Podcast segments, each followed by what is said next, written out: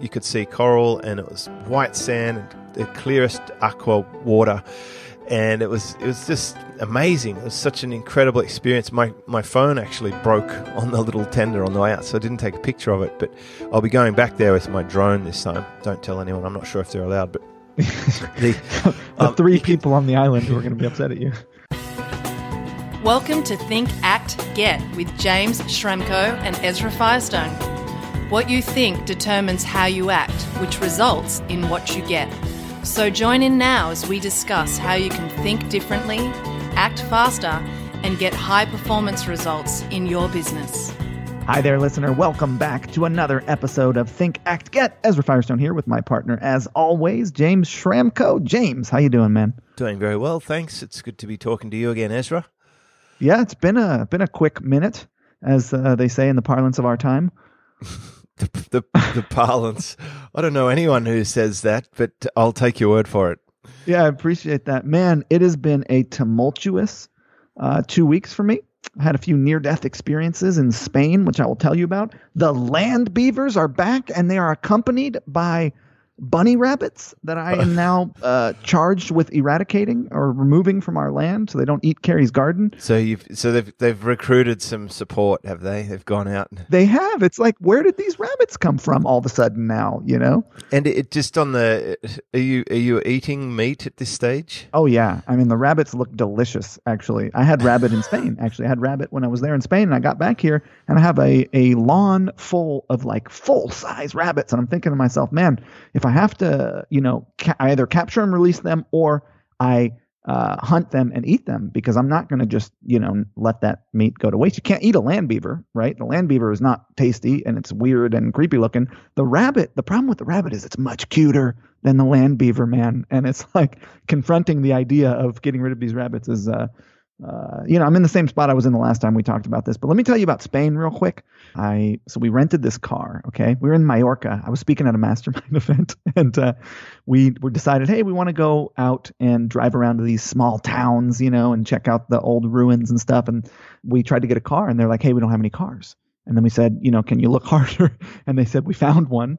And so this is a Saturday, and on one hour's notice, they bring us this car, and I get into it, and I realize it's a stick shift and James, the last time I drove a stick shift was many a moon ago. Very confident. But I, being the guy that I am, I think to myself, I can do this, you know?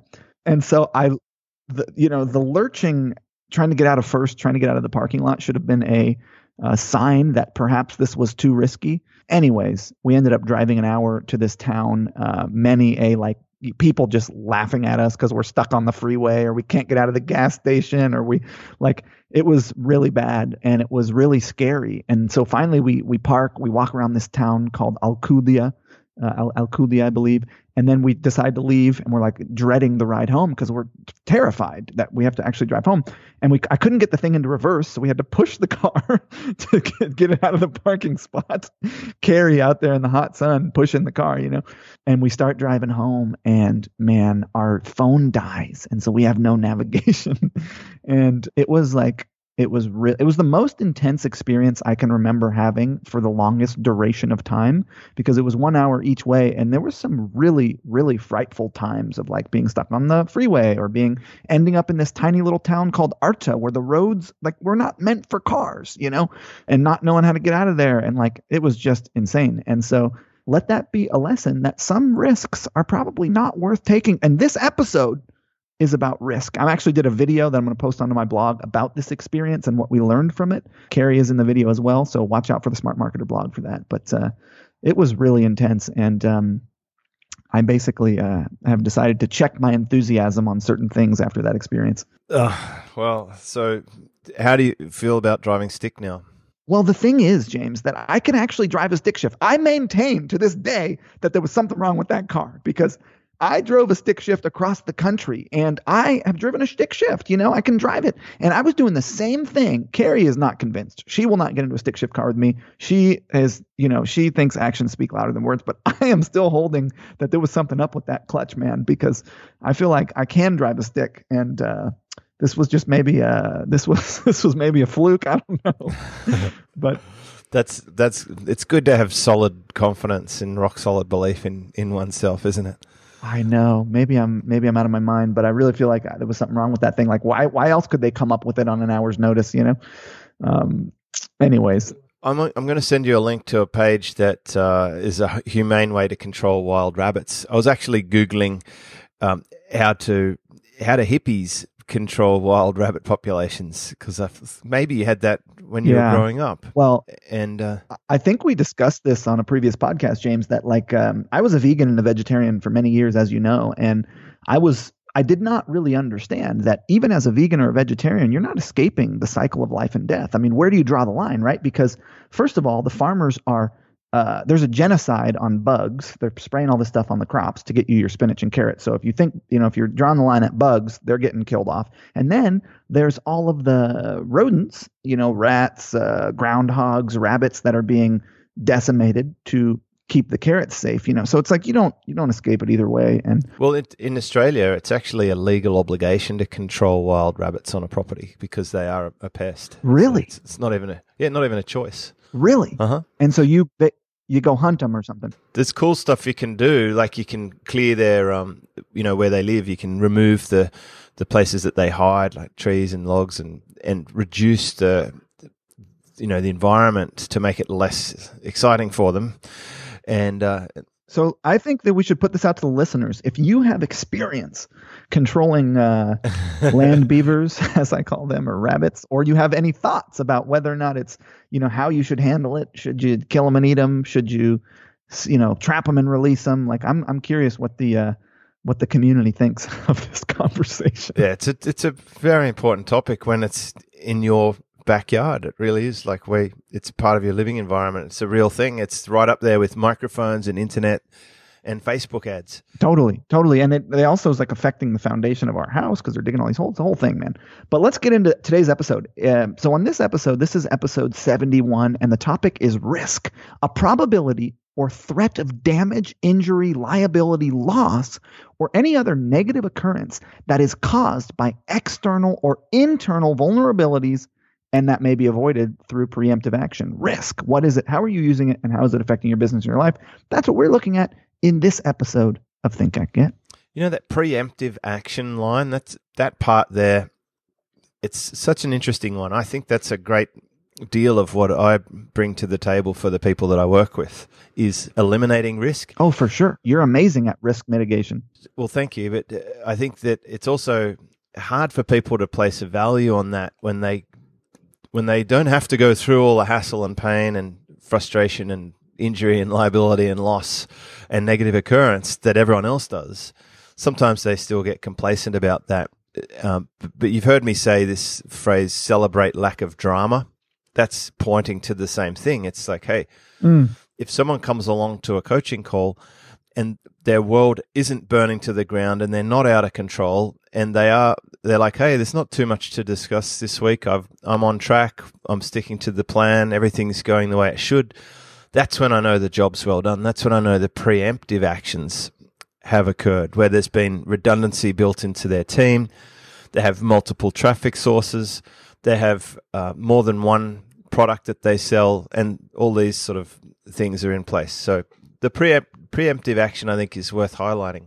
I agree 100%. And I think that kind of that's what you're up to as a business owner is shoring up the foundation and looking for potential negative things that could be happening and covering those, right? And like the game of life is a game of risks by virtue of the fact that you don't know what's going to happen the, any decision that you make carries some form of risk, and some risks are greater than than the others, but it's always there. And we tend to feel comfortable, interestingly, as people, around other people who relate to risk in a similar way that than that we do. So people who jump out of airplanes and dive off cliffs and all that stuff take a high level of risk in relationship to their physical bodies, and they're comfortable with that. And if you're not accustomed to doing something like that, then how they move through the world seems crazy. If but if you're not one of them, but if you are one of them, then not doing that seems boring and like you're missing out on a potential good time, which brings us to the whole reason that people take risks in the first place because at the other side is some sort of reward reward. And that reward could be an adrenaline rush, monetary gain, a betterment of their life situation in some way, some reason why you're willing to take a risk. And then the reason that people don't take risks, I think, are equally important. You know, a lot of people, for example, find that they're much less likely to take risks once they have children because there's more riding on it. So people don't take risks because they fear about what they might end up losing if the risk doesn't turn out, if the potential loss is greater than the potential gain if it does work out. And so, you know, one of the things in relationship to that you helped me a lot with that I was a little little worried about back in the day that I think is a really interesting conversation for every business owner out there is the thought of buying help right? Like hiring is such a huge risk. Like, how do you know when to take that risk? What is it? What is it? What does it mean to take a calculated risk in terms of of taking responsibility for someone's salary? You know, because I run into people a lot, and they're like, "Well, how do I know?" You know, if I should hire someone, how much should I pay them? What kind of risk should I take? You know. Well, a lot of that anxiety comes from the perception of risk. So it's good to separate real risk from the perception of risk. I think that's an important first step. You could conversely say, look, hiring's a big risk, but I actually think that one of the biggest mistakes business owners make is they don't hire and they get stuck doing all the jobs themselves or the job doesn't get done and they don't grow beyond that, you know, 100,000 or to $300,000 a year salary slash job Totally. They get stuck in doing it all themselves. They never learn to delegate, to scale, to systematize, to process. Yeah, it's it's it's well, it's really rare that I'll see someone grow from up to seven figures without hiring anyone. It's just not a common occurrence unless you've developed a, an app or you are a worldwide specialist at a particular thing and you can get expensive keynotes. You're going to have to hire. So the the real risk factor there uh, if you if you want to look at what is a risk factor, it's it's like the probability of a, a risk times the possible cost or benefit. It's definitely more worthwhile actually hiring, and you can mitigate the risks by educating yourself properly, by doing proper training. Uh, you could watch some of the training that I've put out, for example, learn from people who have already done it for decades successfully, and get straight to the best practice. That's what we're talking about uh, when we talk about um, preemptive action. You educate yourself, train yourself, take the right steps, get help with it, and then hiring becomes a, an advantage for you, and it's no longer a risk. It's it's only a risk not to do it. And I like there was there was other um, resources I'd point to. I saw Jeff Bezos talk to his shareholders about decision making, and he said for the longest time he thought things were worse than they actually were, and then he split it down into two types of decisions. There's like one-way door decisions and two-way door decisions, and the two-way door decisions are actually reversible. That some of the things we perceive are a big risk are probably not even a huge risk. Like some of the right, like you fire someone if they don't work out. yeah, and if if you if you realize you made a mistake, probably you can even hire them back. You know, or if you hire someone and they don't work out, maybe you can unhire them. So it, could even apply to if you sell something that, that you miss, you could buy something back again. So I think uh, that was super valuable for, for his shareholders and for me is that maybe we build up too much anxiety around the perception of risk when it's not there in the first place. That's really interesting. That's a really interesting way to look at it. Like I'll give you another example. There, there was one of the types of risk is is dread, and that's like the death of more than 100 people. And according to uh, Wikipedia. Wait, what do you mean? What do you mean the death of more than 100 people? Death of more than 100 people is called a dread risk. Ah, got it. And it, people are scared of that one because when we were in small groups of 100 people back in the old days, uh, a, a, dread risk could wipe out your whole village. So it was like a pure survival thing. Mm. So after 9 11, people had a dread risk feeling about flying, so they drive, but they will mitigate their feelings towards small risks um, that they're familiar with, like car travel. But did you know that according to the, the research on Wikipedia, so it must be accurate, right? um, there was a lot more car accidents following 9 11 because people were driving instead of flying, whereas the, the risk of flying was probably, in reality, quite low after they put in steps to to fix the problem that happened in that incident. So they some people place a lot more weight on certain types of risks, but they're not necessarily logical. They can be irrational, and they could be hardwired back to the you know to our Neanderthal brain. Hmm. So interesting. I was thinking about relationships in terms of risk like you, you, let's say you know you got some sort of status quo you're good you're on your own you got your routine figured out and you're getting through it and then you meet this person and you're attracted to them you fall in love with them and the act of getting to know them and developing a relationship with them is a risk because at first what seems great might not turn out to be great. Like what happens if they snore really loud? Or like what happens if like you have extremely different viewpoints on how to raise children or where to live? And adding a you know adding a different person to consider at such a deep level adds a huge amount of unknown. And the unknown is where the risk lives right? Like the reward is the joy and the feeling of connection with someone on such a profound level, feeling seen and being able to co-create something that's beautiful that you, that you couldn't do on your own. And, and the unknown is also where all that potential for risk lives. Like things, uh, things that are even better than you could have planned for show up in that unknown space when you take risk. And so one of the things I wanted to talk about was the risk of business partnership and whether or not you were against it. Because I remember you gave me a good piece of advice one time where I was going to do this joint venture and you said, why would you do that joint venture? Like it makes no sense. The, the the risk is you lose half the business. What's the upside? What's the reward? That I ended up going against your advice, doing the joint venture, having it turn out terribly, and then going through a tumultuous process of undoing the joint venture. And now I'm not. it's like sometimes sometimes you just got to know, right?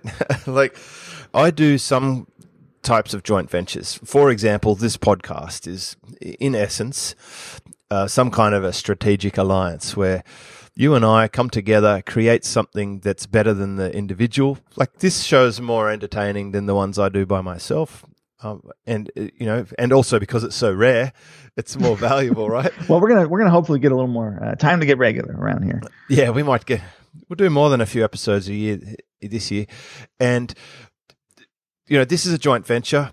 Uh, but what happens is, you see, if you have people who have different uh, risk profiles or are bringing different things to the deal, someone might um, have a very high tolerance for risk. They might not really be bringing that much to the table, so their potential upside is very high and their potential downside is very low. So they have a lot to gain from the deal.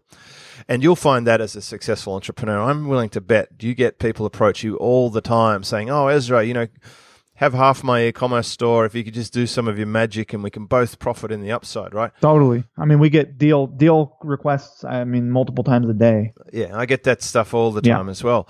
And it's it's great to that we've been put in this position where people value what what we can share.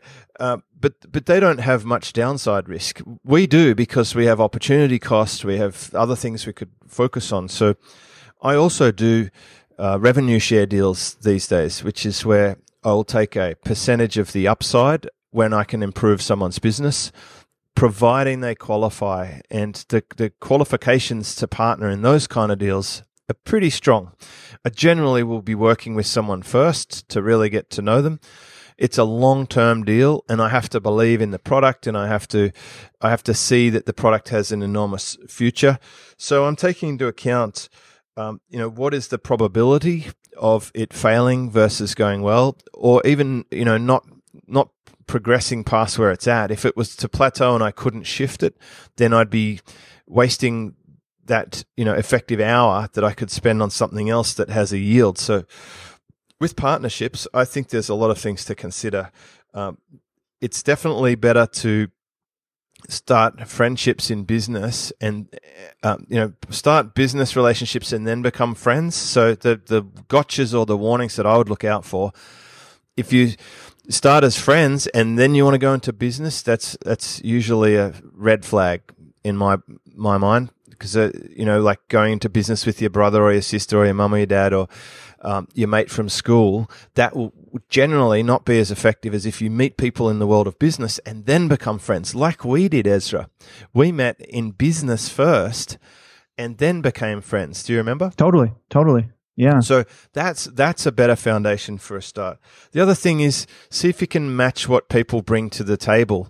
When we started out, probably I had a little more power in the tank than you did with our when we started podcasting because I was already podcasting and I, I had a, had an audience and right and in that time Oh, no question. I didn't have a platform at all, frankly. I had a very small one. you've become some you know almighty powerhouse of deca millions per year in e-commerce so you, you've become extremely powerful in in both your traditional field and also the marketing field so it's kind of flip flopped a little bit, but if you were to average it out, there's been a pretty equal contribution from both of us, and it's it's still symbiotic, so it works, which means it sustains. That's really the ultimate test: is is it sustainable? And anything that's out of balance too much, if one person's doing all the work or taking all the risk, and the other person's becoming the prime beneficiary of that, it it can become lopsided then someone's getting hustled, basically. and you know some people will put up with it for a certain amount of time but at a certain point it'll stop. And then there's the other scenario where look the chances of two people moving through life with with similarities forever is is kind of rare. It can happen and it does happen. Um, maybe happens about half the time right? And and the stats on things like relationships uh, would probably bear that out that that it can happen about half the time, which means the other half of the time it probably doesn't happen. So so do a lot of due diligence in the beginning. Look into the probabilities of things going well or down. Yeah, and one of the things that I see all the time is the excitement of the potential of the new venture and then the sort of ignoring of the hey, what are we each bringing to the table? What kind of partnership should we structure? Like, sort of the excitement of the potential deal uh, erases the. Uh, uh, I'll tell you what. I'll, t- I'll tell you what that is. It's the built-in. Um, it's a secret. It's a secret hope and desire that the other person will do all the work, and you will become the beneficiary of this lottery win. That is what's happening. And the other one is mm. it's so lonely being an entrepreneur and it's so tough and I've got to make all these decisions. I'd rather just have someone else buddy up with me to make it all more comfortable. So you're paying the price for that comfort. Totally. And then when you look back at this partnership that we were talking about that you advised against, I mean, when I really analyzed it, what I realized was that I wasn't doing that partnership based on a value contribution uh, in my head. Of course, I, this was not conscious. I didn't realize it at the time.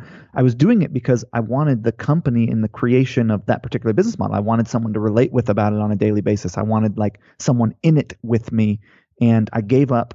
And then basically, when it worked, I was like, "Wow, I'm getting." I set up a deal that is really not in my best interest because I wanted company. I mean, that was what it came down to, really. Yeah, that and that's that's that's what I'm saying. The main, the prime the prime drivers for partnerships, especially when it's friends wanting to go into business, is I'd love your company, and I hope you sort of know how this works because I'm a bit scared and not quite sure. so that, I've done it. I've done it before. I've seen so many people do it. So I'm not like anti partnerships. I'm I'm in life partnership. Uh, I'm in business partnerships, I'm in joint ventures, but I'm pretty selective and it has to be sustainable. It's got to be a fair value contribution. If it gets lopsided, I, I don't, it doesn't survive, it won't last. So I won't even let myself get into a partnership where I don't think I can be an equal contributor. And people like you and I, sometimes we tend to over contribute because we, we're used to carrying responsibility and if people take advantage of that, it can it can work out where you start to build resentment. And I would I would also give this extra tip when it comes to risk assessment. Pull out a spreadsheet and write down all of all of the factors involved. Uh, things like what does this business look like at scale? You know, when when the business is it's easy to start a partnership when there's nothing, right? You know, let's have 50% of nothing. Great, easy. When the business is doing a million dollars a year and your costs are 500,000 and you then have to split your other with your partner 50-50, your million dollars in revenues shrinks to $250,000 each. Then that's like, gosh, I could be making 500. So if you want company, hire people or hang out with other entrepreneurs, your peer group. What I did do uh, with my research on this topic is I found out that your risk taking is influenced by your immediate social environment. Thought that was interesting. And the other thing that was interesting is the studies into um, the your you basically your um, your belief of your competency. If you believe you're highly competent, then you see more opportunities than other people, and you're more willing to take risks than other people. And that's why, as entrepreneurs, we tend to take a lot more risks than the man on the street or the woman on the street because we can see opportunity in everything, which means we're far more likely to take a risk because we've built up our competencies, especially around the topics that we're strong with. In your case, your e-commerce stuff and your uh, marketing stuff is world class. So you will see opportunities where other people see fear and and anxiety, and they're just thinking, "Oh, rate of ruin." You know, if I go into this, I'm going to lose everything quickly. Yeah, and I think that entrepreneurs are a little more willing to lose. Like, when I look back at all the crazy risks I've taken, right? Moving to New York when I was 18 with nothing but a, you know, with nothing but a skill set of how to play poker and you know knowing how to relate with people. Like i'm sure you look back you've taken a lot of risks. Like you took the risk of quitting your job at mercedes. So or um, yeah it was mercedes right? Yeah it was mercedes benz but it, it was a calculated risk. So my i did the probability you know the, the possible upsides and downsides of doing that. And, and my my first thing was i i reduced the risk by having a a trigger.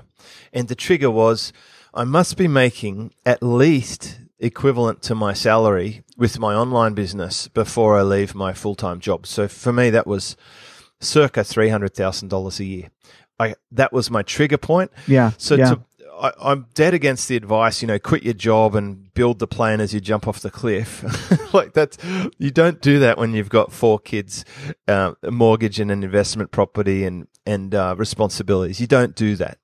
So I set a trigger point, and then my calculation was well, hang on, if I take this 70 hours a week that I work in my job and put that into my business, I believe I can increase my online business income.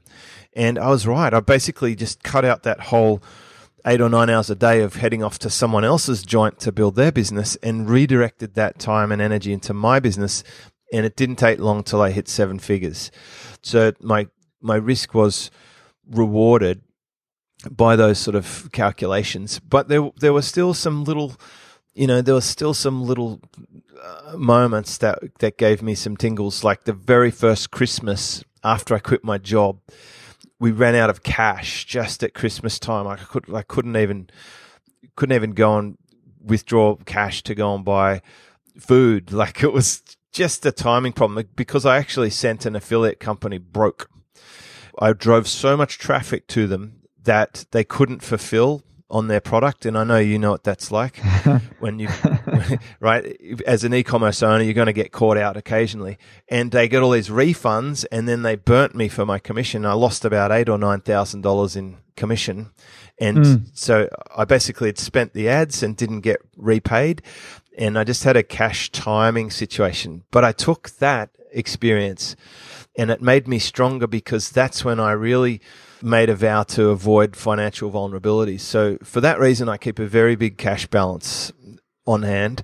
Yeah, and I tell people if they're going to quit their job, one year of living expenses liquid in a bank account minimum is. Plus, if you can't make triple whatever you're getting paid in a job, it's not a good idea you should if, to be an entrepreneur to take all the risks to be responsible for your own taxes to educate yourself and continue the innovation unless you're making three times what you would make in a job it's not going to be worthwhile.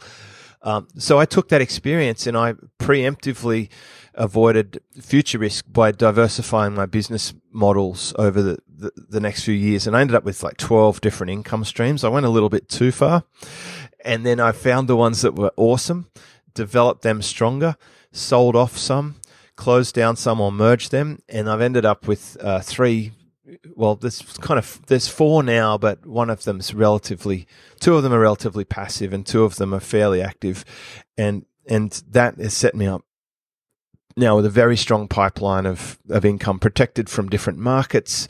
I'm in different currencies and I'm in slightly different business models. So it's all worked out really well and I've taken you know those those risky moments, and I haven't just copped that moment and let it defeat me. I've taken that moment and let it strengthen my resolve and, and harden the layers against that risk happening again. Yeah, I'm a big fan of risk. I think risk is relative to your com- comfort level. I think one man's risk is another man's tame. You know, one man's risky is another man's tame. So it's kind of all about perspective. And I really like the Schramko approach of calculated risk of really knowing the risks that you're taking. Sometimes you just jump, you know, eh, but I, I don't think it's smart to take risks that will cripple you if you fail, you know, uh, although I have taken some of those. Well, you know, something that, you know, like a disclaimer here, you are a special person, Ezra.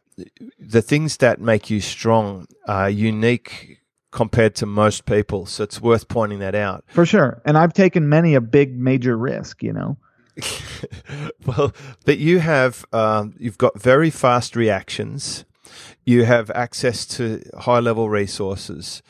You have a lot of experience in choppy, changing markets, and and you are extremely innovative and creative. So, you know, you you can put I could land you into a brand new business and you'd sort a lot of stuff out very quickly, where other people will just drown. It's a fair point. You kind of got it. So it's, it's if you want a metaphor, it's like in business, you're a strong swimmer, right? It'd be like chucking you in a new pool. You, you'll get to the edge fine if if someone in business is not very good at business, it'd be like them not being a good swimmer and putting them into a pool, and yeah. they might drown. So this is a lot lot linked to your competency. I think it's in, as a rule of thumb, the more competent you are with something, then the more likely it is you'll see opportunities, and it's probable that you're going to take more risks. And there you have it. Let's roll Carol. Weekly willpower wager. Thank you, Carol. Thank you, Carol.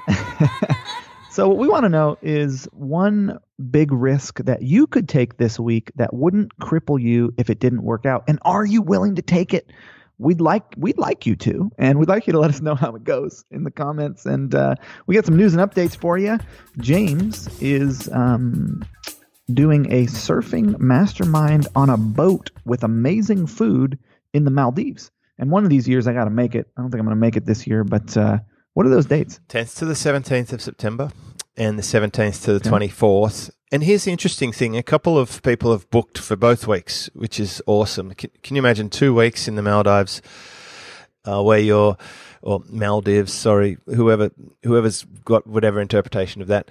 Uh, it, it, I'm really looking forward to it, that's for sure. And I want to just highlight this. You do not have to be a surfer to go on this. It's, it's not a, it's not a surfing business mastermind. Let's call it a business mastermind it's on a boat, which means you don't you don't get sucked into you know the the immediate surrounds of where you are. You're like you're very concentrated. You've got a nice lounge. You've got sun decks. You've got there's four levels, so you can split away from people. You've got privacy, lots of privacy, but you also have focus.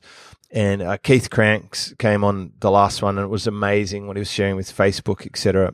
And and you've got internet on there? There is internet there most of the time, unless there's a storm and, and we go into the lagoon. It's a bit patchy there. How how far out on this boat are you, by the way? Well, you you always just you're in the atoll, so it's it's protected. It's not like you're out in the middle of the ocean. you're you pretty much most of the time you're moored inside the atoll, and if you do happen to surf or scuba dive or, or you want to swim. Can you see the land from where you are? All, at all times. You'll never not see the land. You're just moored next to it. Could you swim to the land if you had to? You could, but you'd make sure the tide's not going in or out quickly because the tide will move faster than you can swim and you're probably going to drown. So, uh, what you can do though is the tender can run you to the beach. I went to this beach. It had the, the whitest sand I've ever seen. Wow. There was like three people living on this uh, whole island. Wow and I, gave them a little donation as a as a thank you for visiting their island. And and I walked onto the other side of the island. There was not a single person there, and there was little fish in the water, and, and you could see coral, and it was white sand and the clearest aqua water, and it was it was just amazing. It was such an incredible experience. My my phone actually broke on the little tender on the way out, so I didn't take a picture of it. But I'll be going back there with my drone this this time. Don't tell anyone. I'm not sure if they're allowed, but the, the um, three people on the island who are going to be upset at you. Yeah, you can check out uh, the the some. There is some drone footage actually at superfastbusiness.com forward slash Maldives I'm actually uh, at the, about the same time this episode comes out. We're going to the public with it. So if you want in, by the way, I I truly believe most gurus uh, would charge twenty thousand dollars for a trip like this, and and they certainly charge you know like sixty five grand or forty five grand to go and visit Branson's Island uh, for a few days. So this is all meals included. Twin share on an, uh, it's over hundred foot long. This boat. You also learn how to breathe properly, and for most people, that will be the first time in their life they learn how to breathe properly. And you you'll have like warm water, and you'll you'll be able to swim with um, manta ray, and it, it's really an incredible experience. The the, the meals are in, really they're French people who run the boat, and it's just healthy stuff. So it's wow. a transformational experience. And yes, if you happen to surf, it's got world class waves and, and certainly a draw card for me. Sorry, which of the days are open? I mean, not to make this too pitchy, we can get rid of we can stop talking about it, but which which weeks are open? Are there there's there's currently spots on both weeks, but uh, not many on the first week, and uh, it's almost closed. So yeah, I, I cool. think by the time we get to the event, it's um, it's going to be full for sure, and and that's cool. And probably we'll do it the year after. I've been the last two years, um, can, you know, but I I do think it would be as good or a better investment than going to any number of workshops that are on where you, you know where there's hundreds of people and sort of meh content. But I, am going to sit down with each person on this boat, go through their business one to one, and also in facilitated group discussions. So I'm actually putting out a video with with a worksheet of explaining what sort of things we do. Mm. But that aside, that's where I'm focusing with events. I'm more interested in these sort of small events. And by the way, huge credit to this show because remember our Hawaii event? Yes, yes. Many moons ago. That event changed my life. Really? I actually, of all the people who went to the event, I'm sure I got the most value from that event. Can you uh, explain that? Because that was like we only we didn't have that many people, you know. There was only a few people there, but but at that event, I stayed with you up in the hippie commune. I after the event, you grabbed a foamy and chucked it in the back of the wagon, and we went down to Chun's Reef, and you you paddled out. And, oh, that's right. It was the surf trip. And uh, it's the first time that I surfed as an adult. And I tried it when I got home through a mutual contact. You introduced me to Mark. Yes. Lent yes. me a surfboard. And, and here I am now, like three and a half years later. I surf every day. I'm, I'm fitter, stronger, healthier, and happier. And I travel around the world now to, to surfing locations like Fiji and Hawaii and, and New Zealand. And amazing. And, uh, all sorts of places up the coast of New South Wales. It's it's just it's only a surfer can know. But anyway, I, I I'm a huge believer that an event like that can dislodge stuff that's crap that's stuck in you from way back and just start you fresh. So if you're feeling like a reboot, yeah. I mean, it makes sense because you're yeah. really going deep. You're really taking the time to let go of your daily life and and just immerse yourself in uh, a, a new conversation for a week. You know, not your daily habits, not your you're taking out the trash and doing the laundry and going to the grocery store and picking up the kids like you just not that all that stuff isn't wonderful. Obviously daily life is wonderful but like taking some space to really dive deep especially with other very successful business owners is always a powerful experience. Uh, i think it's why we both have masterminds. You know we both love these events. Uh, if you are interested in a bigger, more conference room style event, I do have one of those coming up. E-commerce All Stars. Cool. I mean, yours is an exception. Yeah, no, mine's great. I went to your event in San Diego. It was unbelievable. It was the the quality of people in that room yeah. were phenomenal. The quality of the information that you shared at that event was world class. Yeah, it's it's different. And I actually made some fantastic connections at that event. I've got some of my very best customers uh, who reignited with me when I went to visit them in San Diego. There's a big tip there. You you want to build a, a market or a network, go to these events. Absolutely. Yeah, you have to go to events. I mean, it just makes a, a world of a difference. I say you got to get out to at least a couple of them a year. And our event's a good one. Smart Marketer E-commerce All Stars. You can check it out on our website. It's in Austin, Texas on August 4th and 5th. Our application company, the last time we talked, uh, on I Think Act Get episode, we were waiting to launch our flagship app. It was going to come out like a week after that last episode in February. Well, it came out. We launched it in February, and we are at a thousand members with that application, just that one application. So, wow! Congratulations. We're now at two thousand members with our software as a service program, which is really exciting. And uh, if you're interested in building landing pages and sales funnels for your Shopify store and you're an e-commerce business owner, uh, my viewpoint is that this is like by far the best thing in the world for that. You should check it out, zipify.com. That's all I got from a news perspective. Let's just see if we got any comments on our um, previous episodes. Yeah, we got Dean Allen here. You can uh, go ahead and read that one out. well, what's the episode that this comment comes from, out of curiosity? Uh, it comes from the last episode we did, which Reverence. Reverence. Yes. Yeah, gotcha. Cool. you threw me there. Uh, okay, so thank you for this episode, Ezra and James. Prior to this episode, I always looked on reverence as a passive action where you looked up to someone, thought of them as being higher than you which gave them power over you. But after this discussion, I now see rev- revering someone as you making a conscious decision that allows someone to receive your reverence. In other words, you've given them permission to impact on your life in some positive way, and this is a great display of power on the part of the person who's revering the other, and not the other way around. Thank you once again. A great discussion. Thank you, Dean. Dean was into that one, dude. Yeah, Dean's a good guy. Yeah, he is. He is amazing. Should we do some quotes? Yeah, are you are you keeping your quote this week? My quote: uh, "Only those who will risk going too far can possibly find out how far one can go." T. S. Eliot. Well, I think that's that's uh, kind of like a you know you you don't know where the edge is until you push past it type quote. I think that's quite good. I uh, there's another quote I I like that's um, something along the lines of the real risk is to do nothing, because uh, that sort of ties in with with one of uh, well, my mentor used to drum into me a couple of phrases, but one of them was um, "You've got nothing to fear but fear itself," and that's kind of fear and risk are very, very correlated.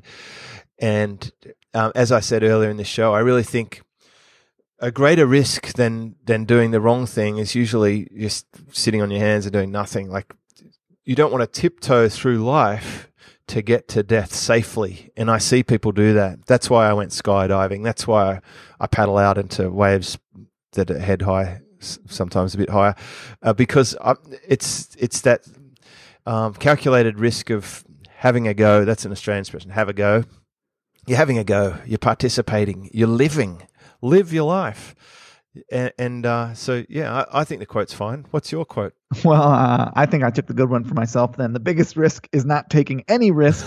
in a world that's changing really quickly, the only strategy that's guaranteed to fail is not taking risks. By Mark Zuckerberg. Wow, nailed it. Well, there you go. We've we've um we've stepped over each other there. Sorry about that. That's all right. We came back around. So, listen, um, we are we think risk is inherent in business, and you're going to take it, and so you might as well be deliberate about it. And um, it's uh, again what it is. It's the probability or threat of damage, injury, liability, loss, and or any other negative occurrence that is caused by external or internal vulnerabilities, and that may be avoided through preemptive action. Risk, what is it? How are you using it? And how is it affecting your business and your life? That's what we've been looking at in this episode of Think Act Get. Thanks, Ezra. It's been awesome. Thanks, man. Always enjoyable, and uh, catch up with you on the next one. See ya. This has been another episode of Think, Act, Get with James Schramko and Ezra Firestone. For more tips and tutorials on how to grow your business faster, Visit thinkactget.com and join the newsletter. It's free.